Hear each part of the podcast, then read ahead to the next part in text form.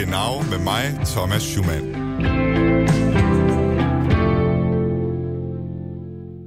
An alle Letztwählerinnen und Letztwähler an den deutschen Rundfunkempfangsgeräten. Deutschland. Wählen Sie die Partei Europa wieder positiv besetzen, damit Deutschland nicht erneut verliert. Ausfahrt. Ich kam vom Ping-Pong-Keller und habe mich in der Zimmernummer geirrt. Das Hotel ist etwas unübersichtlich. Aber jetzt wissen Sie, dass Sie in einer Fremdwanne sitzen und bahnen trotzdem Gleis weiter. 2. Einfahrt. ICE 16. Genau. Goddag og velkommen til Genau med mig, Thomas Schumann. I dag, der skyder vi bogstaveligt talt programmet i gang med et brag.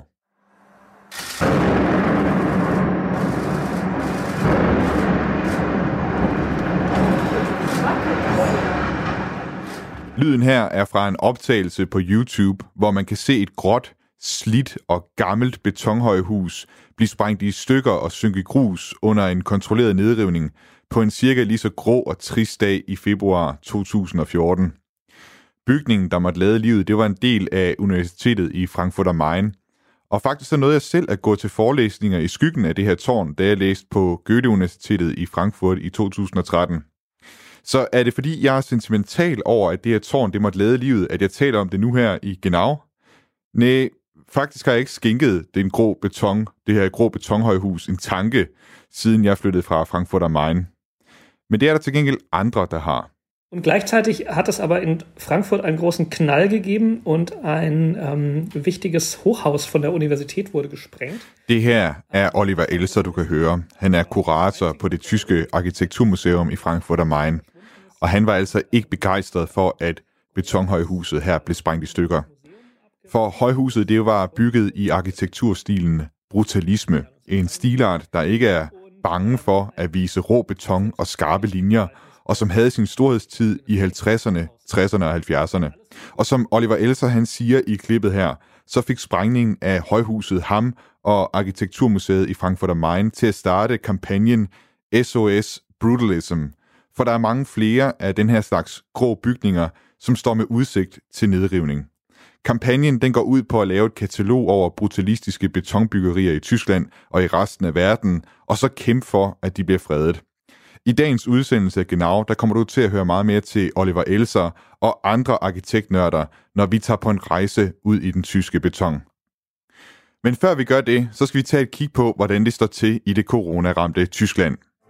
Das Coronavirus Update. Ligesom herhjemme åbner det tyske samfund mere og mere op, og på bedste tyske vis, så sker det altså i forskelligt tempo i de 16 forbundsstater. Nogle steder bliver det tilladt at gå til frisøren igen, andre steder åbner restauranterne, og så er der nogle delstater, som tillader kontaktsport, mens der er andre, som anbefaler sportsgrene som golf og tennis. Men selvom det tyske samfund altså langsomt åbner op igen, så er der alligevel en gruppe tyskere, som er mere end utilfredse med den kurs, politikerne de ligger for dagen, og hvor langsomt det går med at få samfundet til at vende tilbage til det normale.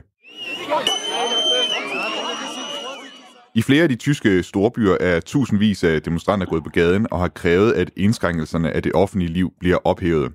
Jeg er nu TV2's Tysklands korrespondent Uffe Dresen med på en telefonforbindelse. Goddag, Uffe. Hej, godmorgen. Godmorgen.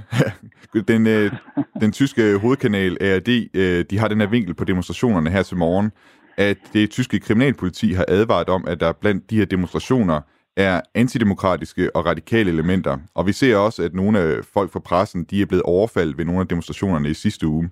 Hvad er dit indtryk? Hvem, hvem er det, der deltager i de her demonstrationer, og hvem er det, der arrangerer dem?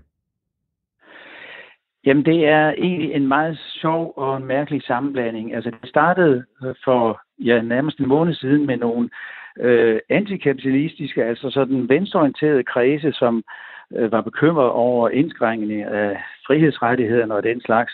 Og så er demonstrationen, de her i, i Berlin, er har de fundet sted øh, hver lørdag, så det er blevet en tradition nærmest. Så er de blevet de her demonstrationer nærmest kabret af mere og mere sådan højere ekstremistiske kredse. AFD, øh, nære øh, mennesker og alle mulige, som har øh, nogle bekymringer omkring øh, altså borgerrettighederne og den slags, men altså også mennesker, som har øh, som øh, abonnerer på alle mulige øh, sammensværgelsesteorier, øh, som mener, at det er Bill Gates, der står bag det hele, som mener, at der er en jødisk verdenssammensværgelse, og en hel masse ting, som man roligt kan sige er en slags parade af, af en form for landsbytosser, men altså også indeholder elementer af mennesker, som, som bare er trætte af de her begrænsninger af det offentlige liv, og også bekymrede for, hvad det er, der sker med frihedsrettigheden. Altså en af de ting, jeg kommer til at tænke på, når jeg læser om øh, de her demonstrationer, det er også de historier, der har været før coronakrisen, om at der jo i Tyskland er en, en lille, men ikke ubetydelig del af tyskerne, som er skeptiske over for sådan noget som vacciner, for eksempel. Er det sådan nogle af de samme mennesker, vi ser altså med de her konspirationsteorier, eller, eller den her skepsis over for for eksempel myndigheder og medicinalindustri? Ja, det er det lige præcis. Og den, der har man altså i Tyskland i, i mange år haft den der mindre gruppe, men som altså faktisk øh, også øh, ifølge nogle målinger kan tælle op til 20 procent af befolkningen, som, som altså er arve modstander af vaccinationer og mener, at det er noget, som staten pådutter øh, den enkelte, og altså også, øh, der er nogen, der altså, ligesom aner en eller anden stor sammensværgelse bag, at det er noget med, at nogen vil have kontrollen over verden, og Øh, der er også andre, der mener, at vi skal indoperere en chip osv. Så, øh, Så de kredse har været der hele tiden, og øh, altså, den, den ene øh, fant, øh, fantasifulde teori efter den anden bliver jo promeneret her. Altså, der er også dem, der mener, at det er 5G-masterne, der fremkalder coronaen, og jeg ved ikke hvad. Så altså, det er, det er virkelig en, en, en meget, et meget bredt spektrum af folk, øh, altså fra dem, der ikke tror på, at der findes noget corona, og som også øh, altså går rundt øh, uden at holde afstand og den slags, og så til dem, der, der mener, at det er noget, som er, nogen har fundet på, altså igen Bill Gates for eksempel, øh, fordi han gerne vil sælge nogle vacciner. Nu har man set i USA, at der er nogle steder, der er folk mødt op med, med våben, og foran, hvad skal man sige, nogle af de her politikere og krævet, at der bliver, hvad skal man sige, åbnet op for samfundet igen. Og så, så langt er det trods alt ikke gået i Tyskland, så vidt jeg ved i hvert fald. Men der er altså alligevel nogle pressefolk, som, som har fået nogle, altså blevet overfaldt ved nogle af de demonstrationer. Hvad er det, der er sket der? Ja, det er øh, det, det første, den første episode, vi hørte om, det var det var et, øh, et hold fra, fra et satirisk program, der hedder Højdeshow, som, som blev overfaldet, da de var på vej væk efter, at de har, de har sikkert været i gang med at tale og interviewe nogle af de der, og det er jo netop et, et satirisk program, så man kan godt forestille sig, at de har udfordret dem lidt på deres synspunkter. Så blev de overfaldet af nogen, øh, og det har egentlig været sådan ret øh, svært at finde ud af, hvem, øh, hvem de altså hvem øh, overfaldsmændene og kvinderne egentlig var. Øh, altså om det var venstreorienteret, eller om det var højreorienteret.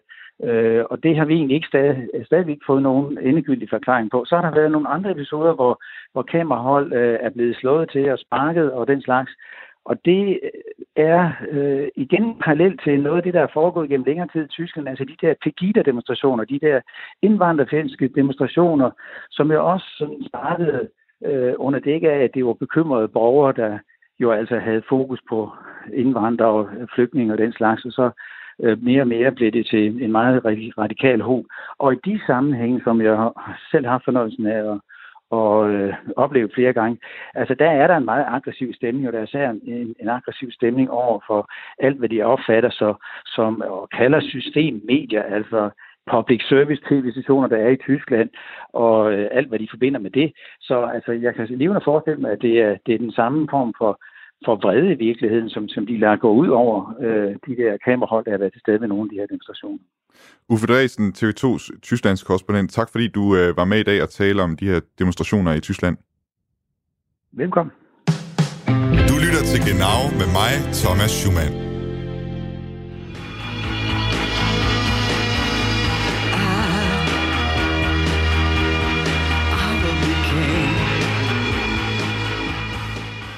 Grunden til, at jeg spiller David Bowies sang Heroes her, det er, at den bliver brugt i en tysk film, som jeg som det første tænker på, når jeg tænker på temaet for dagens udsendelse, som jo er tysk brutalisme. David Bowie han optrådte med sangen Heroes i filmen Christiane F. Vi kender fra Bahnhof Zoo. Og for dem, som ikke ved det, så handler filmen altså om teenageren Christiane F., som nærmest før hun bliver konfirmeret, begynder at drikke og tage stoffer og prostituere sig selv i 70'ernes Berlin. Og det er som om instruktøren bag filmen har brugt et gråt filter, altså lige så trøstesløs som historien om Christiane F. er, lige så trøstesløs er farverne i filmen. Og meget af filmen den er også optaget i Gropiusstadt, og det er altså et brutalistisk betonbyggeri i Berlin, bydelen Neukölln. Og det er nærmest som om, at det er de grå, kolde bygninger, der altså fører Christiane F. på afveje. Men måske det er mig, den er gal med. Måske der er nogle kvaliteter ved brutalismen, som jeg ikke ser. Nu er jeg Carsten Tav med på en telefonforbindelse. Goddag, Carsten. Goddag. Carsten er professor på det kongelige Danske Kunstakademis Skoler for Arkitektur, Design og Konservering. Og så har han skrevet forordet til bogen Dansk Betonbyggeri. Og du har også øh, forelæst på arkitektskoler i Tyskland, og det er derfor, vi har dig med i dag til at tale her om, om brutalisme. Og Carsten, jeg tror næppe, jeg er den eneste, der føler, at brutalistiske øh, arkitektur kan være noget trøstesløst. Øh, hvorfor er det, at, at jeg og så mange andre har det på den måde? Mm, ja, det er jo nok fordi, at man gennemgående forbinder øh, den grå farve i betonen med øh, en form for tristesse. Øh, man forbinder det også med, med noget moderne i det, beton jo øh, udgør i virkeligheden øh, skelettet, så at sige, det moderne Danmark med motorveje, motorvejsværn, med øh, luft, øh, med fundamentet til alle mulige huse, til undergrunden, metroen, til øhm, øh, moderne øh, betonbyggeri, selvfølgelig også meget repetitivt øh, byggeri, som det fremstod i øh, betonelementbyggeriet i 1960'erne ikke mindst hvor Danmark håbede på en stor karriere som eksportør af øh, betonelementer. Og, og, og det her brutalisme, altså begrebet brutalisme, øh, bare fordi det er lavet beton, så er det ikke nødvendigvis brutalisme. Er det, altså, hvad, hvad er det, der ligger i det begreb? Nej, for, først og fremmest ligger der i, i, i ordet brutalisme en reference til øh, meget berømte bygninger, f.eks. Corbusier, øh, kapellet i Ronchamp, øh, klosteret La Tourette. Altså bygninger, som sådan set har en stor skulpturel, plastisk øh, udformning. Øh, og det, øh, øh, hvorimod brutalisme, øh, fordi man synes, det lyder brutalt, så er det sikkert også blevet overført til, øh, til øh, hvad det, beton-element. Og hvordan er det, altså, man er kommet, altså, hvordan er den her stil i, hvad skal man sige, 50'erne, 60'erne, 70'erne, den her stil med brut- brutalistiske bygninger, hvor er det, den kommer fra? Hvor er det, altså, hvor kommer ordet fra? Hvor kommer ideen fra? Ja, den forbinder sig sikkert med abry, altså sådan øh, øh, kunstnere, billedkunstnere, der udforskede nogle ret rå materialer. Det behøver ikke længere, tænkte man i dele af avantgarden i starten af 20. århundrede at være bronze eller olie eller øh, oliemaling eller marmor. Det kunne også være industrimaling, øh, det kunne være krydsfiner, det kunne være stoltråd, det kunne øh, være alle mulige mere ydmyge materialer, som, som jo også kom udviklet som en af hovedlandevejen i 20. århundredes øh, kunst, nemlig collagen, som brugte kollagerede sådan alle mulige og øh, mere ydmyge materialer.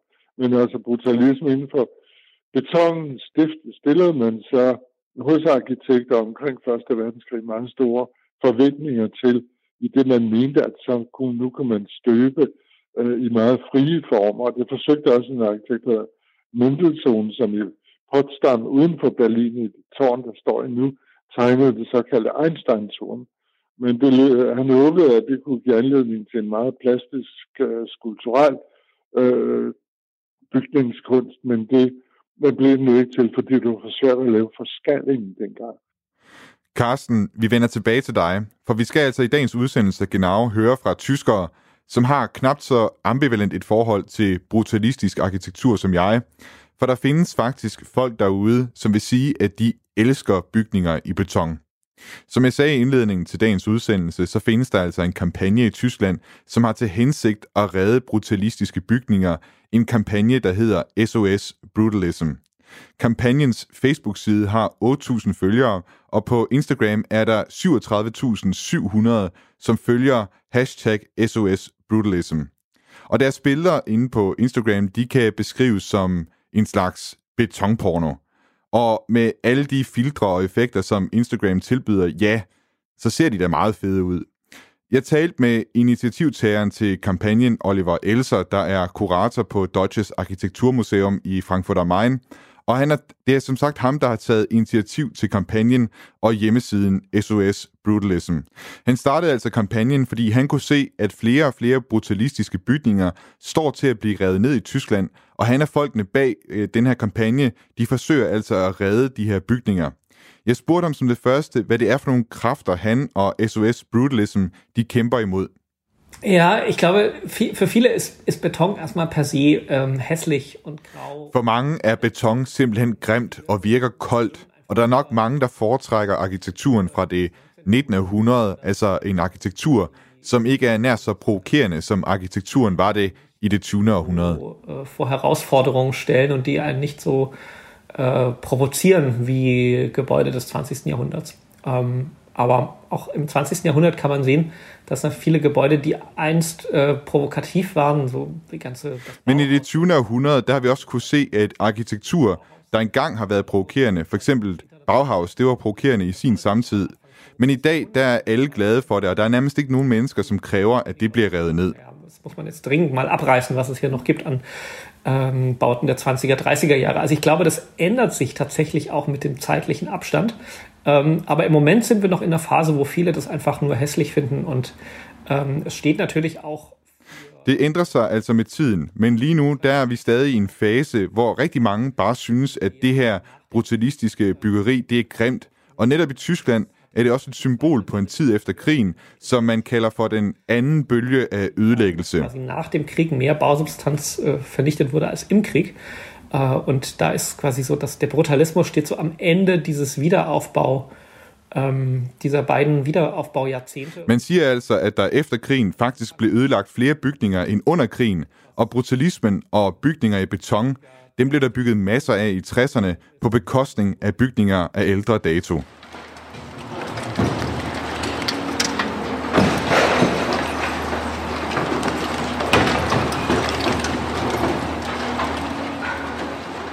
Som man kan høre på Oliver Elser, så har han forståelse for, at der er rigtig mange mennesker, som ikke bryder sig om den her rå beton. SOS Brutalism, de skriver også om sig selv, at de altså er et forsøg på at redde deres, i anførselstegn, elskede betonmonstre. Ich habe selbst zwei Kinder und die, wir haben immer irgendwie Pixar-Filme geschaut und es gibt die Monster-Uni und die, ähm, die Monster-AG und das sind ja irgendwie auch so tollpatschige. Oliver, han fortæller, at han har to børn, og sammen med dem, der han set de her Pixar-film, Monsters Inc. og Monsters University.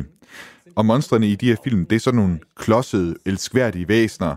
Og Oliver, han mener altså på samme måde, at de brutalistiske bygninger, de står sådan lidt klodset og ubehjælpsomme rundt om i de tyske byer, som om de ikke rigtig ved, hvad det er, de skal gøre af sig selv. Ist... Archie!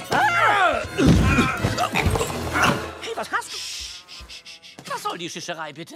Und in diesem Sinne haben wir sie auch Monster genannt. Also wir wollen natürlich, ähm, und wir wollen aber auch gleichzeitig, wir wollen sie nicht nur zu was Niedlichem erklären, sondern ähm, uns ist schon klar, dass viele das auch als bedrohlich damals empfunden haben. Det er i den ånd, at folkene bag SOS Brutalism kalder de her bygninger for monstre, for man vil gerne anerkende, at folk de kan opfatte de her bygninger som intimiderende, mens at folkene bag SOS Brutalism altså kan stå og falde helt i staver over bygningerne og synes, de er noget så bemærkelsesværdige, fordi det er sidste gang, at der i tysk arkitekturhistorie blev bygget autentisk, altså hvor man ser de materialer, som der er blevet bygget i. Wo man dagegen klopft, klingt es hohl. Es ist alles verputzt, es ist Wärmedämmung, es ist irgendwelche Verkleidung. Efter 70'erne, der er facaderne blevet dækket til, de er hule, hvis man banker på dem. Der er kommet isolering, og det er alt sammen som en slags forklædning, så man ikke kan se, hvad det er, bygningerne de rent faktisk er bygget af. På deres database har SOS Brutalism en oversigt over i alt 1890 brutalistiske bygninger i hele verden. Og Oliver Elser han fortalte mig, at omkring 10% af de her bygninger, de står altså til at blive revet ned. Og af de omkring 300 bygninger, der findes i Tyskland og som er registreret på SOS Brutalisms hjemmeside, der er omkring 15 truede af forskellige årsager. En af de truede bygninger har et noget bemærkelsesværdigt navn. Den hedder nemlig Møjsebunker, Musebunkeren på dansk. Og lige så mærkeligt som det her navn det er, lige så mystisk ser den her bygning også ud. Der Mäusebunker ist ein Stück Berliner Geschichte und der ist ein Stück ähm, Wissenschaftsgeschichte. Ähm, det her er Gunnar Klak. Han er arkitekt og en af folkene bag gruppen Rettet din møjsebunker. Red musebunkeren på dansk. Og han siger i klippet her, at musebunkeren den både er et stykke Berlin-historie, for bygningen den ligger i Berlin, og så er det også et stykke videnskabshistorie. Bygningen den har nemlig fået navnet Musebunkeren, fordi den er blevet brugt til medicinske dyreforsøg. Bag bygningens betonfacade har et utal af mus ganske enkelt måtte lade livet i videnskabens navn. Jeg bad Gunnar Clark prøve at beskrive den her meget mystiske bygning. Og jeg synes, hvis du har muligheden for det nu her, mens du lytter, så vil jeg virkelig anbefale dig at gå ind på Google og søge på Møjsebunker. Det staves M-A-umlaut U-S-E-B-U-N-K-E-R. Og så kan du altså se, hvor rammende Gunnar Clarks beskrivelse af den her bygning den er.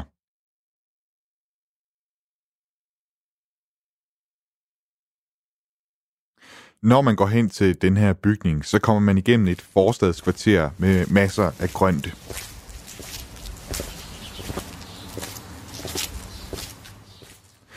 Man går ned ad Kramerstrasse, og på højre side imellem træerne, der ser man, hvad der ligner et skib, som ligger for anker.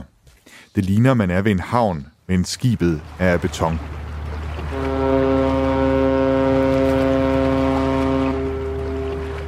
Es sieht aus, als ob dort am, am Hafen ist, aber das Schiff ist aus Beton und dann geht man weiter und geht um die Bäume herum und auf einmal sieht man eine Pyramide.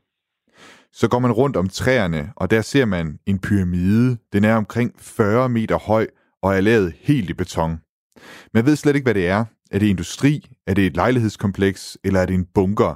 Det er alt sammen meget mystisk oder ein, ein, ein Wohnhaus oder ein Bunker. Es ist vollkommen rätselhaft.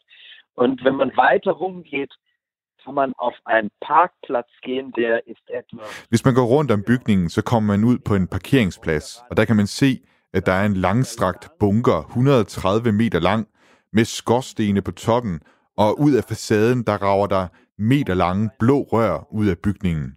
Det ligner noget fra en dystopisk science fiction film, noget som man aldrig har set mage til før. aus einem dystopischen Science-Fiction-Film und es sieht aus wie nichts anderes, was man jemals schon mal gesehen hat. Es gibt Kriegsschiffe zu Beginn des 20. Jahrhunderts, deren Wände Der var krigsskibe i starten af 1900-tallet, hvor væggene på broen af skibet pegede indad mod hinanden, altså som en pyramide. Skibene de blev simpelthen smallere og smallere mod toppen. Det er karakteristisk for en type krigsskibe fra den første verdenskrig, og bygningen den har altså præcis den samme form. Kriegsschiffe um aus dem Ersten Weltkrieg. Und genau diese Form hat das Gebäude auch.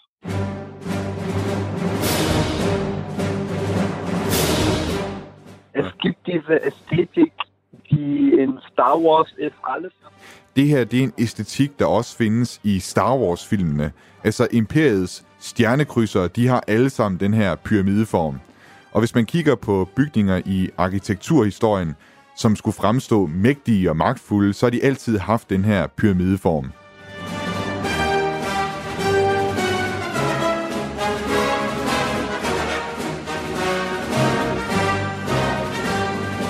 Es gibt auch ähm, also Wehranlagen von alten ähm, Burgen und, und Kastellen haben auch Der er forsvarsanlæg på gamle borge og kasteller, der har skanser, hvor væggene de bliver bredere for neden. Og det er et klassisk motiv i forsvarsværker. Det udtrykker forsvar og dermed også fare. drückt eine Form von Abwehr und Verteidigung aus und damit natürlich auch eine Form von Gefahr. Wer auch immer, was auch immer der Architekt gedacht hat, er hat nicht Hvad end arkitekten har tænkt, da han tegnede møjsebunker, så har han i hvert fald ikke forsøgt at skjule, hvad bygningen blev brugt til. Han har derimod forsøgt at vise det. Han har forsøgt at vise den fare, som bygningen den rummer. Det ser man helt tydeligt. kein Gebäude, was versucht harmlos zu sein. På trods af, at Gunnar Clark nærmest i udsøgte detaljer kan beskrive, hvor grim den her musebunker den altså er, så har han og hans gruppe altså indsamlet tæt på 5.000 underskrifter for at redde bygningen fra at blive revet ned. og han håber på, at bygningen i fremtiden kan blive brugt som et arkiv eller et datacenter. Unser Ziel war es, diesen Mäusebunker Gunnar Clark han siger her, at deres mål det var at gøre offentligheden bevidst om møjsebunker og starte en diskussion blandt politikere og fredningsmyndighederne. Sådan nogle bygninger, de risikerer simpelthen at blive revet ned, uden at der er nogen, der taler om det. Og det, de gerne ville med gruppen, det var at starte den her samtale, også hos fredningsmyndigheden i Berlin og hos øh, politikerne i senatet. Wenn wir den Mäusebunker abreißen, dann verleugnen wir auch einen Teil unserer eigenen Geschichte. Nu kan man ikke længere rive den her bygning ned, uden at der i hvert fald er en diskussion om det. Og hvis den bliver revet ned, så mener Gunnar Clark altså, at man forkaster en del af Berlins historie og en del af den her videnskabshistorie, som Møjsebunker altså dækker over. Du lytter til Radio 4. Og nu har jeg igen Carsten Tav, som er professor på det Kongelige Danske Kunstakademi Skoler for Arkitektur, Design og Konservering med. Og Carsten, altså brutalismen, den ser ud til at være på tilbagetog, i hvert fald i Tyskland. Hvad mener du, øh, er, er det her en slags arkitektur, som er, som er værd at redde og som, at beholde? Det mener jeg absolut. Øh, netop fordi det er et, øh, et øh, tidsbillede. Altså det, øh, det, det er omgivet af, af voldsomme følelser, altså både i, i for eksempel London og i Berlin, fordi de to byer blev så ødelagte, som de gjorde. Og som kuriosum kan man nævne, at Ian Fleming, der skrev James Bond-bøgerne, kaldte en af sine skurke for Goldfinger, øh, fordi en ungarsk arkitekt, Erne Goldfinger, havde tegnet de nye øh, 12-etagers øh, betonbygninger til boligformål i London, det sønder af krigen ødelagte London.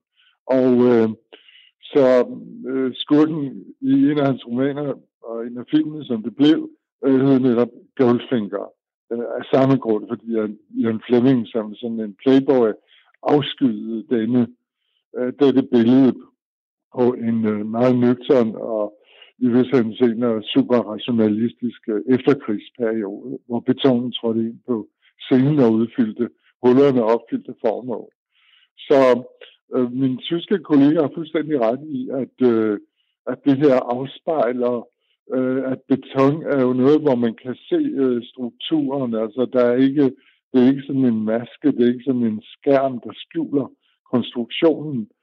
Og samtidig peger det langt tilbage i arkitekturhistorien til Ægypti, de tidligste egyptiske trinpyramider, Djoser-pyramiden for eksempel, som havde disse øh, skrå øh, vægge, altså lavdel, som pyramider er men også netop forsvarsværker. Vi kan se italienske bystater fra renaissancen, øh, tegnet i nogle tilfælde af Michelangelo.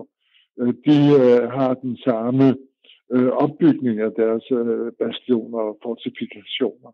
Øh, og så er det selvfølgelig i Tyskland, øh, hvor man havde, endnu havde flakturme, og vi har det endnu i Berlin, som man ikke kunne sprænge væk, fordi murene var så ekstremt tykke. Det er jo ligesom en noget dystert for fortiden, som så på sådan postmod, som postmoderne gimmick peger over i moderne massekultur også med netop øh, Star Wars filmene.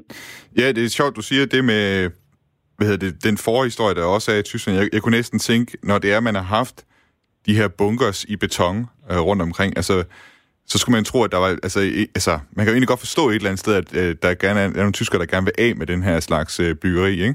Jo, men sådan, øh, det, det, det, det er klart, at der er en vis forsinkelse. Øh, da jeg var øh, ung i, i Berlin i 1970'erne, der gik to punkerne over til Østberlin for på diamant, øh, altså med sort tus på diamantpapir at tegne den der sådan rå, øh, kontante østberlinske provincielle modernisme, som havde sådan Take a Walk on the Wild Side, som egentlig også ligger i øh, æstetikken i den der Bahnhof så film, du nævner i starten. Altså, punkerne så, at der var noget gråt, noget, øh, en indre brutalitet i de samfundstyper, det, den, det øh, virksomhedsvunde og den øh, byudvikling, som vi så i øh, kølvandet på 2. verdenskrig.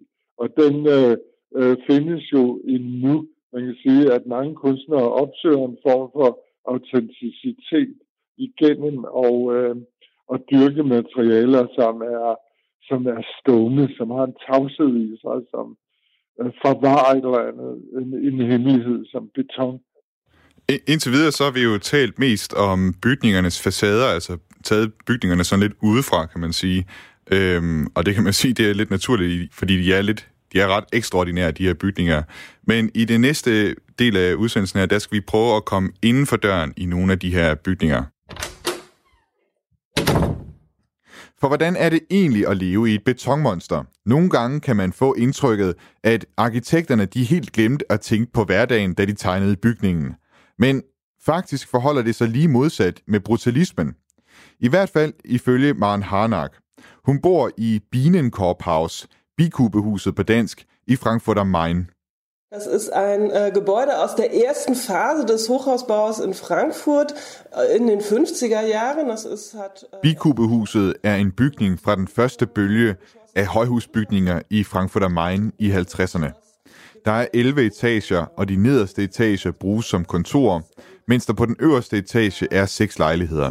Idee des Brutalismus reinfällt, ist, dass man ähm, die Wohnung nicht von einem Flur betritt, sondern dass man aus dem Treppenhaus... Det særlige, og det som kan siges at være brutalistisk, det er, at man ikke har en opgang, men i stedet for en slags åben gårdhave på toppen, og lejlighederne, de er altså indrettet som bungalows.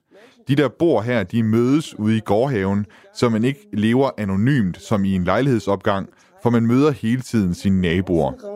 Äh, seine Wohnung betritt und dann zwangsläufig seine Nachbarn trifft. Und die Wohnungen haben auch kein Lejlighederne har heller ikke nogen balkon, hvor man kan sidde for sig selv, men er altså henvist til den her gårdhave, hvor man selvfølgelig ikke sidder lige op i hovedet på de andre, men det skaber immer væk mere kommunikation mellem beboerne.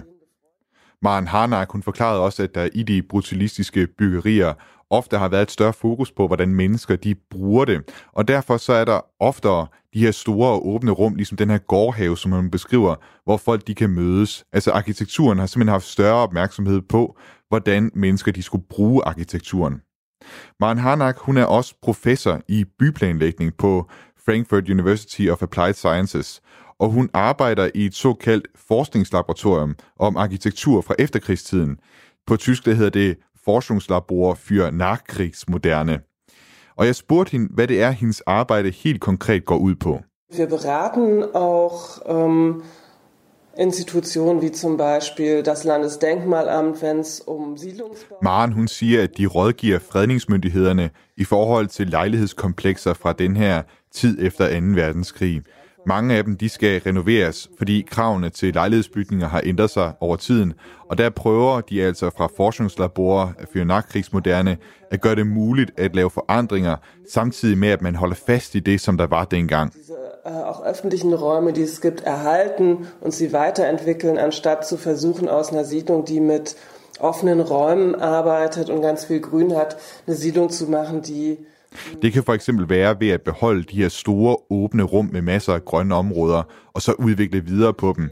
Selvfølgelig så kan man ikke beholde alt det, som der var i 60'erne, men man kan prøve at beholde de kvaliteter, der er ved det, og tilføje det, som der i nutidig kontekst mangler, og det er altså målet med Forschungslabor für Nachkriegsmoderne. Die vorherigen Qualitäten zu verlieren. Das ist eigentlich um, sozusagen das Ziel, was wir haben. Was könnte ein Beispiel auf dieses Weiterentwickeln sein? Im Siedlungsbau ist es äh, vor allen Dingen jeg spurgte Maren, om hun kunne give et eksempel på, hvad det er, man kan udvikle videre på fra datidens byggeri. Og der svarede hun, at med lejlighedskomplekser, der er det tit sådan, at der skal opføres nye bygninger, da der er et stort pres på boligmarkedet i byer som Frankfurt og Main, da der er alt for få lejligheder, og byen vokser. Og her er der altså pres på de grønne områder fra 50'erne, 60'erne og 70'erne, da de er meget attraktive at bygge hus på. Dieses Grünraums zerstören und versuchen darauf hinzuwirken, dass man dann vielleicht nicht so viel ähm, dazu baut, aber dafür... Maren hun siger her, at man forsøger at vise over for byplanlæggerne, hvordan man kan opføre bygninger uden at ødelægge karakteren ved de grønne områder, og man forsøger at forhindre, at der bygges for meget og på en måde, som forringer kvaliteten, og samtidig så vil man gerne sørge for at skabe større accept hos beboerne, og sørge for, at fredningsværdien den ikke lider skade. Die dazu führt, dass der Denkmalwert zu einer Siedlung nicht, ähm, nicht darunter leidet. Det her var Maren Harnak, professor på Forskningslaboratoriet Nachkrigsmoderne i Frankfurt am Main, som vi altså hørt fra her.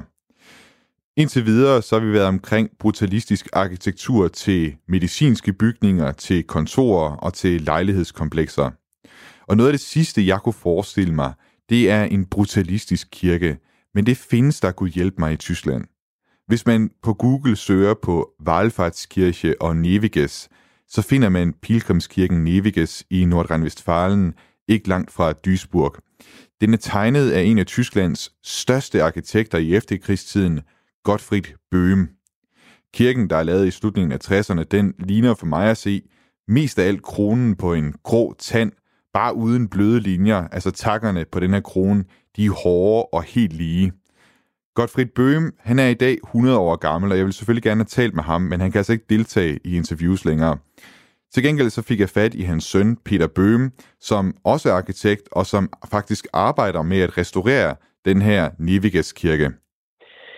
Äh, øh, meinem Vater war, ging es ja eigentlich immer darum, neben der Lust an der Form, Peter Bøhm han fortæller her, at for hans far, der er det ud over lysten til at lege med formen, også altid handlet om at lade den tanke, der lå bag bygningen, komme tydeligt til udtryk. Und das kann man eigentlich bei allen seinen Projekten ja, verfolgen und das ähm, habe ich auch immer so erlebt. Og det kan man se i alle Gottfried Bøhms projekter. Og alle de gange Peter Bøhm har arbejdet sammen med sin far, der har han oplevet, at faren først og fremmest var optaget af ideen om, hvordan man vil bruge bygningen. Idee, wie will man das haben, wie will man da leben. Ähm, das war immer das, das Erste, was det primære det har altså altid været, hvordan man skulle bruge bygningen, hvordan man skulle bo i den, og hvad det var, at bygningen den skulle udtrykke. Man ausdrücken. Äh, zunächst mal das, das Primäre ist bei ja. meinem Vater immer gewesen.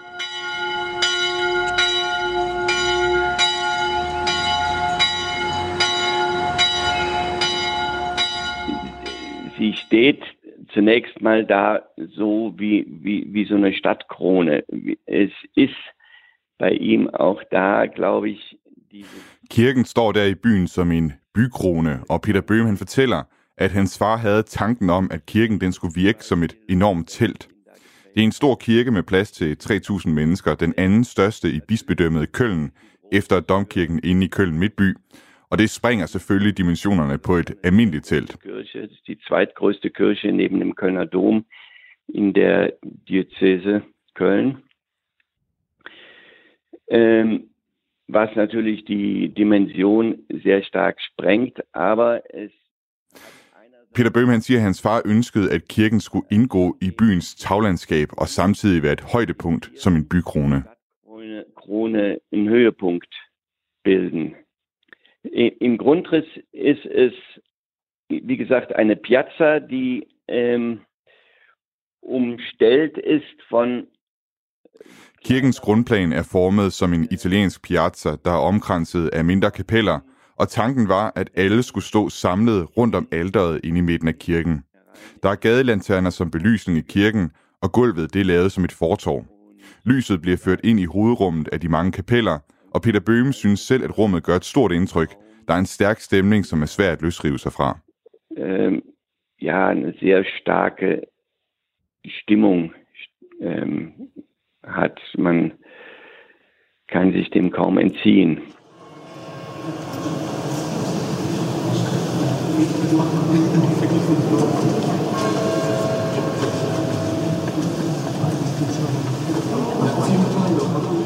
Som med så meget andet af den betonarkitektur, vi har talt om i dagens udsendelse, så er Nivigiskirken også en bygning, der spalter folk. Peter Bøhm, han er for tiden i færd med at renovere taget på kirken, og her forsøger han faktisk at gøre kirken mere spiselig for dem, som ellers ikke bryder sig om at kigge på den rå beton. Ich habe versucht, die Farbe möglichst freundlich zu machen. Ähm, der Beton wird ja auch grau mit der Zeit oder, oder ähm, schmutzig grau mit der Zeit. Der war ja ursprünglich sehr viel. Peter Bøhm siger, at han har forsøgt at gøre farven mere venlig med den nye beton. Betongen den får en mere beskidt grå farve med tiden. Tidligere der var den lysere og varmere i sin tone. Og problemet er nemlig ofte med beton, at den kommer til at virke beskidt. Ja, in der Farbe schmutzig wird. Ähm, das, da, da versuche ich eben da auch gegenzusteuern, indem ich da, ich sag mal, etwas einen warmen Farbton in dem äh, neuen Beton eingegeben habe. Peter Bøhm han forsøger sig med at give betongen en varmere farve. Den får flere okkertoner, og så bruger han en mere lys beton. Han håber, at flere, udover dem, som i forvejen er begejstret for den her slags arkitektur, vil synes, at bygningen den kommer til at se rarere ud. Han vil gerne overbevise de andre og tiltrække dem til bygningen, så de også kan nyde den. Sind von øh, der øh, Form und ähm, sich da ähm, ja, beeindrucken lassen von, von dem Ganzen, auch vom Innenraum und so weiter. Aber auch die anderen möchte man ja gerne überzeugen und an den Bau heranführen oder dass sie mit diesem Bau auch den genießen können. Og her der var det altså Peter Bø, arkitekt Peter Bøhm, vi hørte fra, som er søn af den kendte tyske arkitekt Gottfried Bøhm, og Carsten, professor på Kunstakademiets arkitektskole. En kirke i brutalistisk form. Hvad, hvad tænker du om det?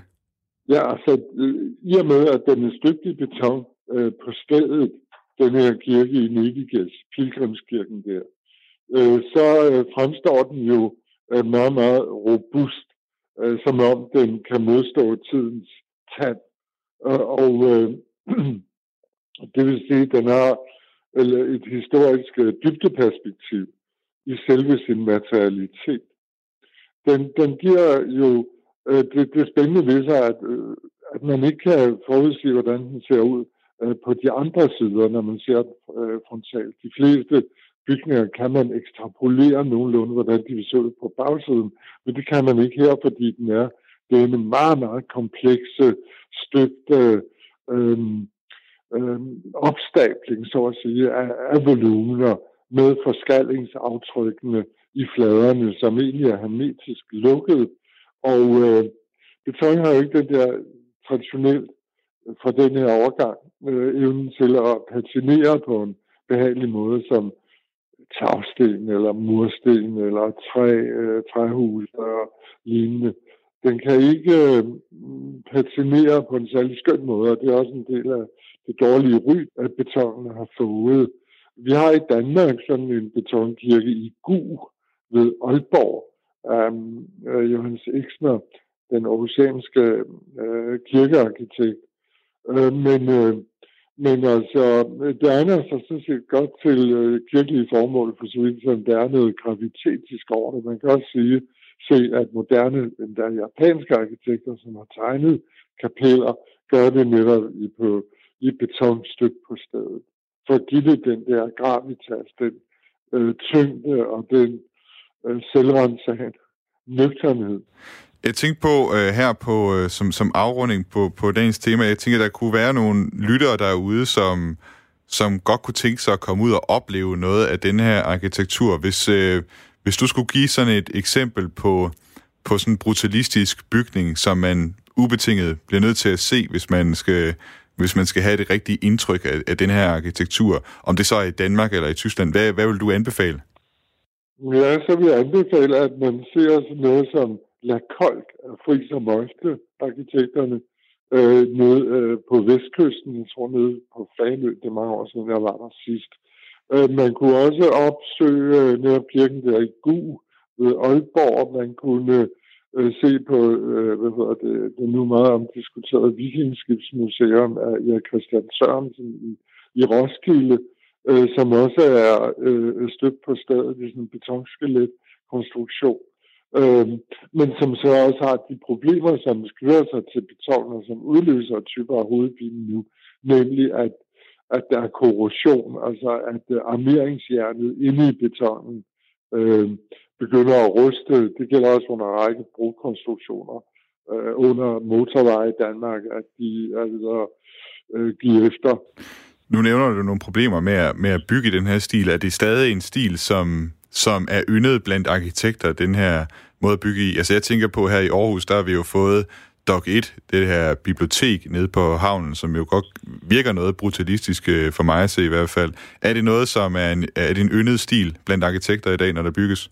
altså arkitekter øh, er jo glade for, for bygninger, som har den autoritet, at man kan se deres struktur. Altså man kan se, hvordan øh, bygningen så at sige bærer sig selv. Og øh Øh, jeg vil mene, at, øh, at der blandt arkitekter er øh, en, en fortsat beundring for det. Altså skare af studerende fra arkitektskolen i Aarhus rejser ned og ser Corbusiers øh, øh, kloster der, La Tourette, øh, øh støbt og udformet af Le Corbusier. Carsten øh, Tav, professor på det Kongelige Danske Kunstakademi Skole for Arkitektur. Mange tak, fordi du vil være med i dag og, og tale med om brutalisme i uh, Tyskland og i Danmark. Ja, selv tak. Selv tak. Radio 4 taler med Danmark. Fra brutalismen i arkitekturen bevæger vi os nu videre til en anden kunstart. Vi bevæger os nemlig videre til en musikalsk arkitekt, en arkitekt i brutalistisk tysk musik, som en engelsk avis har skrevet, som døde i sidste uge i en alder af 73 år. Der Mitbegründer der legendären Band Kraftwerk, Florian Schneider-Esleben, ist tot. Hvis du ikke allerede har gættet det, så er det selvfølgelig Florian Schneider fra det elektroniske band Kraftwerk, jeg taler om. For at blive lidt klogere på, hvem Florian Schneider var og hvad han har betydet for musikkens verden, har jeg ringet til Anders Brixen Christiansen, og det kan godt være, at du ikke lige ved, hvem det er, men han er også mere kendt som rapperen To Track fra bandet Malte Coin. Og jeg bad ham finde det yndlingsnummer, han har fra de tyske elektrobrutalister.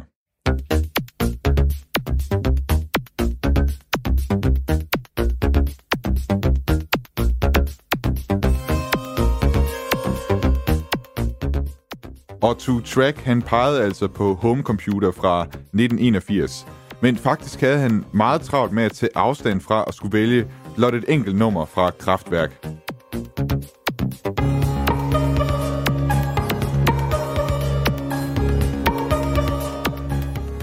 Det er svært at pege på et nummer, som, peger, altså, som, som ligesom viser, at de er pionerer, fordi det kunne jo godt være, det, så burde det måske have været et nummer som Autobahn.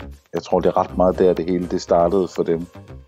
Øhm, men Home Computer pegede jeg på, fordi at øhm, det er ret, øh, altså det er så tidløst i sit udtryk. Og den måde, de, de bruger deres instrumenter på, deres synthesizer og deres vocoder og deres, altså laver deres robotmusik, er så, den er så kølig, men samtidig også så sjælefuld og så opfindsom. Og så bruger de nogle greb i det der nummer der, som faktisk kun er blevet kopieret siden, og det er sådan i, i, i massevis i alt muligt forskellige slags musik. Og den måde, de sådan ligesom klipper imellem forskellige stykker i musikken, er simpelthen så øh, kompromilløs, men samtidig også så, så opfindsom. Det, det, altså ja, som, som, som jeg siger, så lyder det på ingen måde som noget før, og det lyder heller ikke som noget, der, der, der sådan, jo, så, så lyder det så ret meget som noget, der, lyder, der er kommet efter, ikke? fordi der er ret mange, der står på skuldrene af det her, men det er så unikt et stykke musik. For dem, som ikke kender kraftværk, øh, hvad er det, der gør, at de er så unikke, og du siger tidløse? Altså, der er ikke noget, der før dem rigtig lyder, lyder som dem, øh, og bagefter så er det nærmest kun været kopier. Hvad, hvad var det, de gjorde, som, som, som var så enestående? De kommer fra efterkrigstiden øh, og var øh, kunststuderende og er vokset op med klassisk musik, men så opdagede de Karl-Heinz Stockhausen og den slags eksperimenterende musik. Og jeg tror, de som, som om nogen, deres generation, ville ikke være som deres forældres generation, og slet, slet ikke kunne identificere sig med det Tyskland, der havde været før.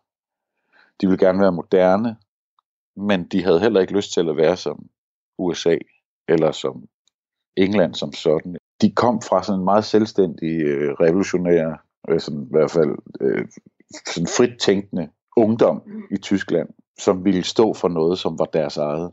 Øh, og derudaf, der, der, der dannede de så krautrocken, eller det, der blev til krautrock.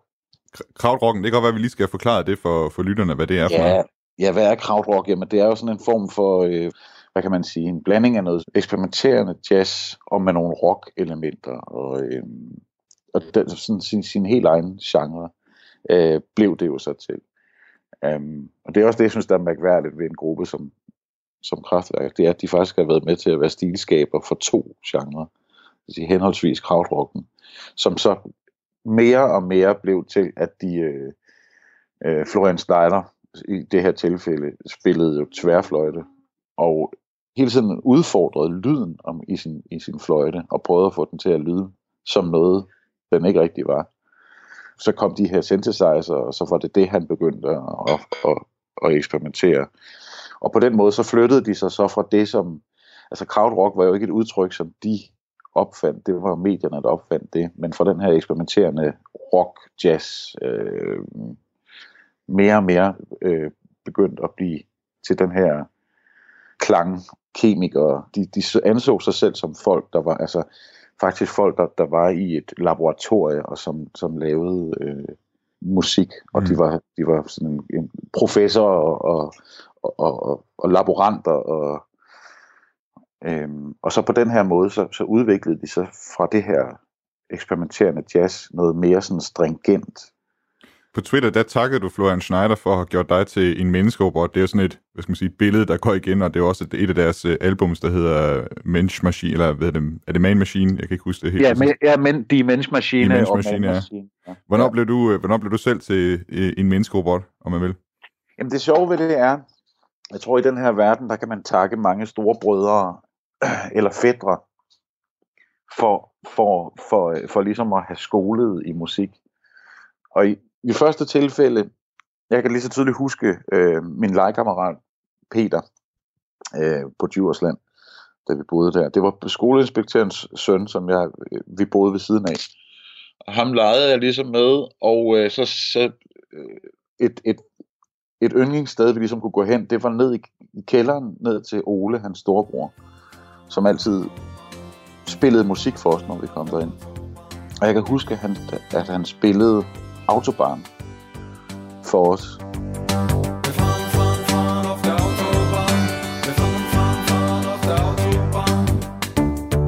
Jeg kan huske, at jeg synes, det var dybt komisk, men, men også virkelig dragende. Så gik der noget tid, så en anden storebror øh, spillede øh, computervælt for mig. Og der var jeg solgt. Øh, det har været sådan start 80'erne, det har måske været 2, 83, så, så øh, elektro hiphoppen begyndte stille og roligt at komme. Så for mig, der faldt den der elektrolyd der, den, den faldt fuldstændig i hak med, øh, med hvad det var, der, der, der fangede mit øre lige på det tidspunkt i min ungdom, hvor jeg var klar til at begynde virkelig at dyrke musik. Og så husker jeg, at jeg var i øh, øh ude på Randers Kulturhus for at, at se en breakdance-opvisning med nogle ægte københavnere. og de dansede til øh, Tour de France.